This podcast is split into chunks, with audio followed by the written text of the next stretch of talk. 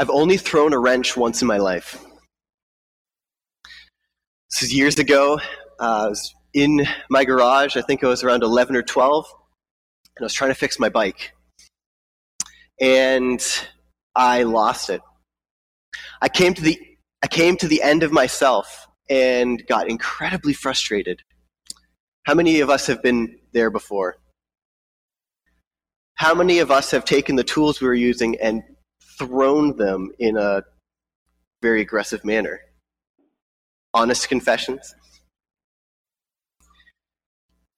This is what happens to us when we get to the end of ourselves, when we, when we have tried absolutely everything and nothing seems to be working. This is what the psalmist experienced in this psalm. Came to the end of himself. And if you notice in the psalm, the, the first part is talking about all the things that he was trying, all the things that he was trying to do to, to, to ask God, to get God to help him in the situation that he was in. He was in need and he longed for God to help him, and he tried meditating, he tried remembering, he tried crying out to God, physically stretching his hands. He, he tried everything, and nothing seemed to be working. In the first part of this psalm, the psalmist is actually doing what a lot of self help books would tell us to do. Right, so recently, I, I read a book called Atomic Habits and it's ta- the, the book was talking about how to break bad habits and how to build good habits.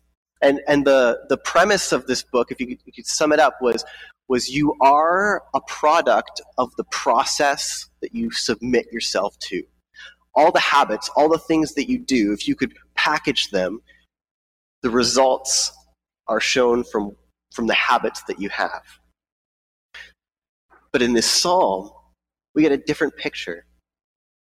The habits of prayer, of meditation, of crying out to God, of all the things that this psalmist was taught to do, didn't seem to be working. So, what if the results don't match the process? What if the things that we have been taught don't seem to be working? Then doubts begin to emerge. What if it's me? You know, we think. What if, what if I'm the problem? And one of the things that led to the frustrations of me in, in my garage when I was 12 years old trying to fix my bike was that I just couldn't figure it out. Is it me? Am I the problem?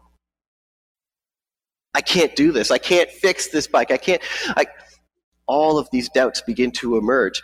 Or in the language of this psalm, will the Lord reject me forever? Have his promises failed for all time? See, doubt can often be found at the intersection of what we've heard to be true and what we actually experience. When there's a disconnect there, it can bring up all of these doubts in our minds. And so last week, when we were, were talking about uh, Psalm 42 and 43, we talked about how do we pray when we don't feel God's presence. When we, when we go to worship and we don't feel like God is moving, when we pray and we don't feel like He's there, how, how do we work through that? And this psalm kind of takes that a step further and says to us, how do we pray when we have doubts that result from God's presence not being, not feeling God's presence or Him not helping us? How do we handle doubt in our lives? Even doubt, like questions like, what if God doesn't exist? What if, what if this is all phony? What if he doesn't care about me? What if I've done too much wrong in my life for God to actually forgive me? How do you handle doubt in your faith? When I was growing up, I knew there were times in my faith journey where I had doubts. I had to, to, to process and to work through doubts. And, and I was I was having a hard time because I didn't feel like I was allowed to doubt. I didn't feel like a Christian should doubt. And nobody really talked about it in my church. And because nobody talked about it, I thought that, the, that, that I was wrong for having these feelings. But this psalm shows us that doubt is a part of faith. every Christian will go through times when they doubt God's goodness, when they doubt God's faithfulness, or even when they doubt things like, how can we know the Bible is true? Every Christian will wrestle with these things, and this psalm is a testament to the fact that that's okay. There is room in the Christian faith for people with doubt. The rest of the Bible offers a testament to this as well, as Abraham and Sarah went through times when they doubted God. John the Baptist doubted that Jesus was the one. He sent his disciples to say, Are you the one, or should we look for somebody else? And, and Thomas, most famously, Thomas doubted the resurrection. One thing in all of these instances remained consistently true is that God remained present with these people. He didn't leave them. He stayed committed to letting them wrestle with and work through doubt. I read an article this week that put a different spin on how we see doubt. And the author uh, said this said, I've been through 26 grades of school. Imagine that 26 grades of school. It's a lot of education. PhD, Masters of Divinity, all of these, these things, these the- massive theological trainings that this person went through, and said this. And my 12 year old's questions about God stumped me. How can, how can somebody not who goes through 26 grades of school still be stumped by a 12 year old's question? And he says this. He says, I don't feel bad about it. Because one thing, if God could be fully understood, fully explained, then he wouldn't really be God. He would just be a kind of a cool person. For God to be God, there would need to be aspects of his nature and his actions that are inexplicable. For God to be God, there would have to be things that to us we can't fully understand. Things that he does in our lives that we don't quite get. And that leads us into these times of doubt. We should expect them as a part of the Christian faith. But what do we do in the midst of them? And this psalm, Psalm 77, offers us some, some ways to pray through our doubts. So the first thing that we see in this psalm that this, the psalmist is doing is, is understanding that faith is a journey. It's not a sprint. This entire psalm, this person is praying to God to help them in their time of need. And as I mentioned earlier, there, there's a lot of different th- ways that this psalmist is trying to get God's attention. And almost naturally, though, we think of this psalm as an isolated unit of just this is one night of this psalmist crying out to God. But uh, one Bible commentator that I read this week made a, made a really keen observation and said if you notice the tense of the Hebrew words in this psalm, they are past tense. And whenever there's a psalm that has a lot of past tense verbs, that's a clear indicator to us that this is, a, this, is, this is something that has been prayed over a long period of time.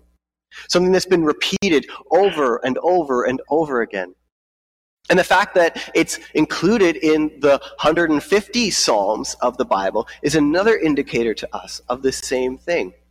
These, these Psalms were put together by the, the, the Jewish people intentionally so that they could go back to them time and time again. This psalm is not an isolated, to be treated as an isolated prayer. This is something to be prayed over a long period of time because it takes time to work through doubts. It takes time to pray through doubts. It's not a quick, simple, one and done thing, and it can be a grind. The psalmist digs in. The psalmist continues to go back to the same things time and time again. Now, this year, uh, many people were blown away by the Toronto Raptors' work ethic. I made it two Sundays without using a, the Raptors as a, an illustration. But all the way from, from Kawhi Leonard's you know, quiet, persistent presence on the basketball court to uh, Pascal Siakam and, and the, the humble hustle that he became known for, right? The, the, the Raptors were known for just doing things the right way, digging in, playing consistent basketball. And, and there's a lot to be said about how we can take that and apply it into our Christian faith because just like the playoffs are an incredible grind when you think about it. After an 82 game season to enter into four playoff series that, that last for almost two months, like that is a, that is a, a wild and crazy grind. Day in and day out, sacrificing yourself on the court. If we apply the same principles to prayer, to wrestling with doubt. It fits in so nicely because, because faith is a journey. It doesn't happen overnight. It doesn't happen overnight. And so, what do we do? How do we respond? Do we give up? Or do we dig in and keep praying like this psalmist did, time and time again, day after day? How are you digging into your doubts? How are you wrestling with them? Right? When we can ask ourselves questions that, that are helpful in this, you know, like, like how are we pray, how, how does prayer fit into the, our lives that, that, that help us wrestle with these things? What books are we reading to help answer questions that we have? Who are we talking to? to help us understand things that, that we can't, speak into our life experience in a way that we can't necessarily. Sometimes it's very helpful to invite others to speak into our lives and say, hey, I'm having a hard time with this. What do you see? God gives us Christian friends for that very reason. He also gives us the Holy Spirit. The contemporary testimony describes the work of the, God's Spirit so well. So the Spirit renews our hearts and moves us to faith, leads us into truth, and helps us pray. Are we praying for the Holy Spirit to help us wrestle with our doubts? The Holy Spirit stands by us in our need and makes us obedient and vibrant again. Faith is a journey. Secondly, the psalmist voices their doubts. He brings his troubles and his doubts into the open. He says, My heart meditated and my spirit asked. We can count them. First, doubt. Will the Lord reject me forever? Second, will he never show his favor again? Third, has he, his unfailing love vanished forever? Fourth, has his promise failed for all time? Fifth, has God forgotten to be merciful? Sixth, has he in anger withhold, withheld his compassion? Boom, boom, boom, boom, boom, boom. Praying to God, bringing it out into the open. Now, this can be an incredibly vulnerable thing to do. I think often it's because we, we see doubt as a sign of weakness. But, but doubt is not something that's wrong with us.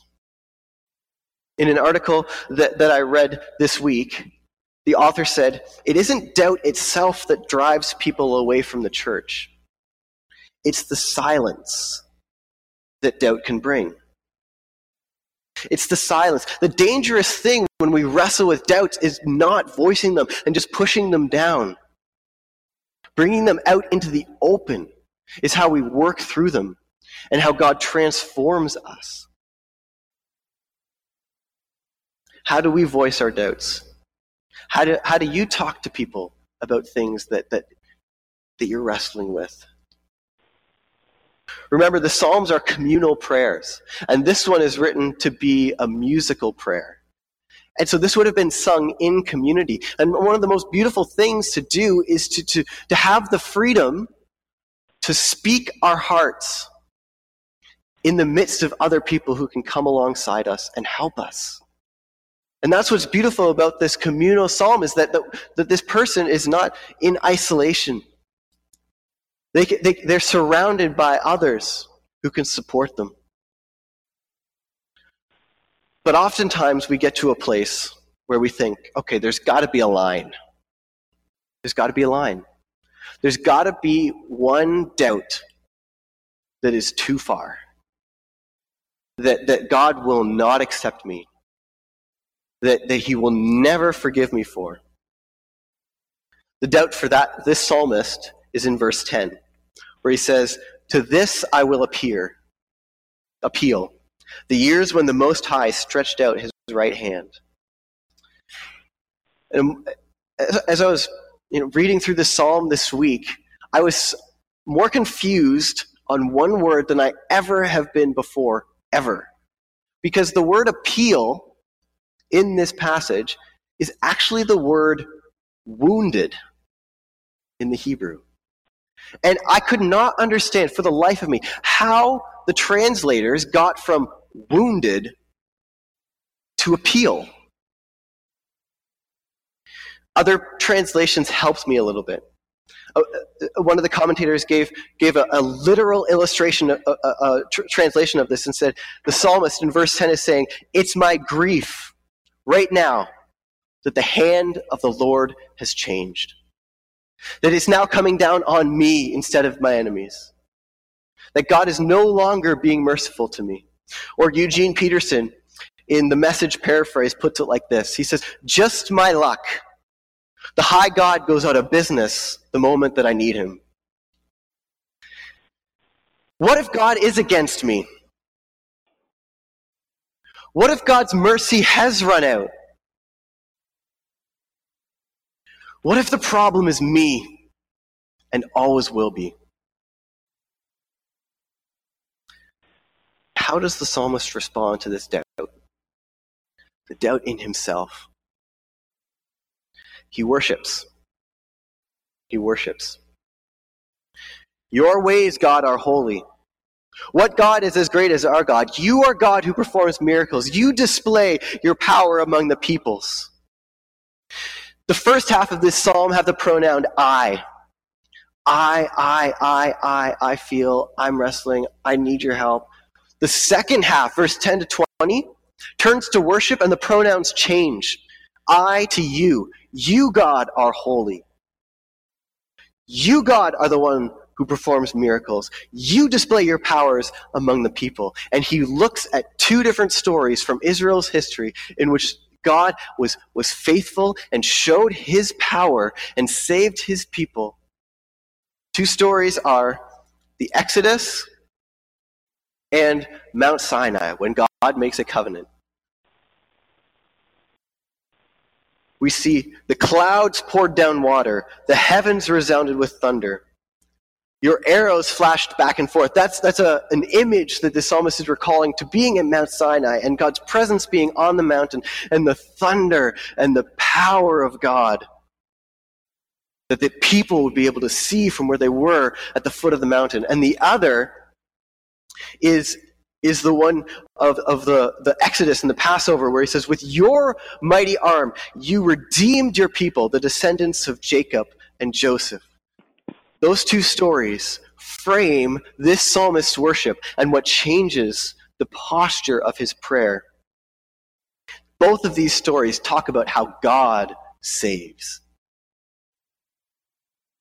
I heard a story one time about two Israelites the night before the Exodus.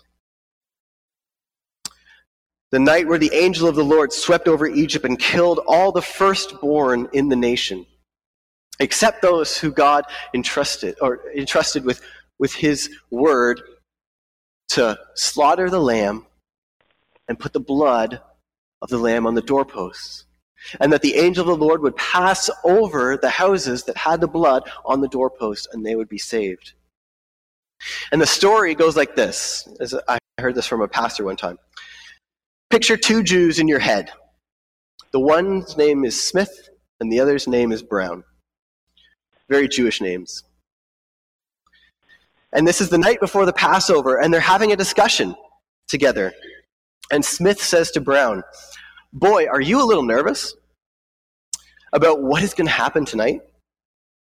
And Brown responds, Well, God told us through his servant Moses, Haven't you slaughtered the lamb? Haven't you dabbed the doorposts with blood haven't you done that? Haven't, haven't you packed? Aren't you packed and ready to go? Aren't you ready to move out of this country when God, when God redeems us? Have you prepared the Passover meal? And the other one responds, Of course, I'm not stupid. Of course I've done that. But it's still pretty scary, don't you think?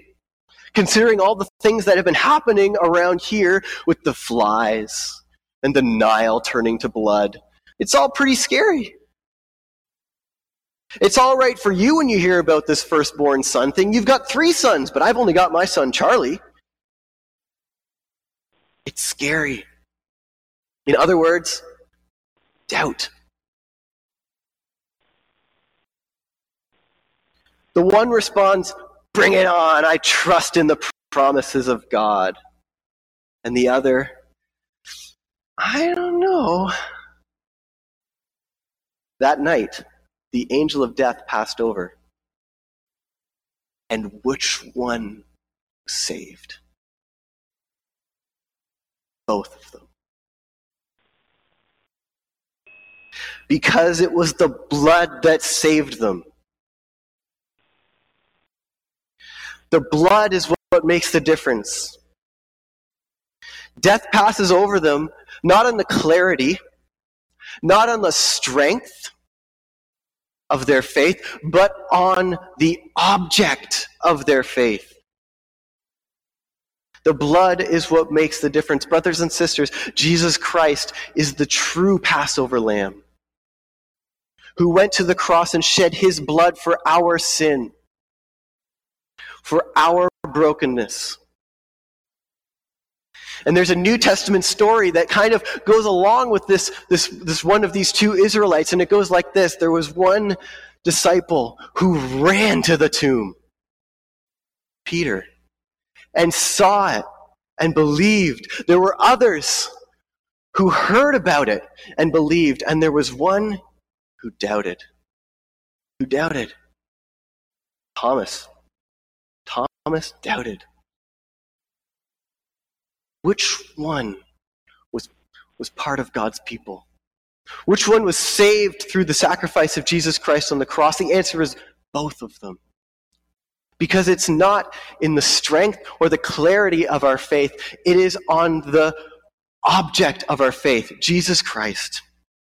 And this frees us to do what this psalmist is doing and pray and wrestle with our doubts because it isn't in the strength of our faith that we are saved, it's in the object of our faith that we are saved. Doubt is a part of the Christian life. And we should talk about it. And we can talk about it because our salvation is rooted in the grace we receive through Jesus Christ and not, a, not of anything that we earn.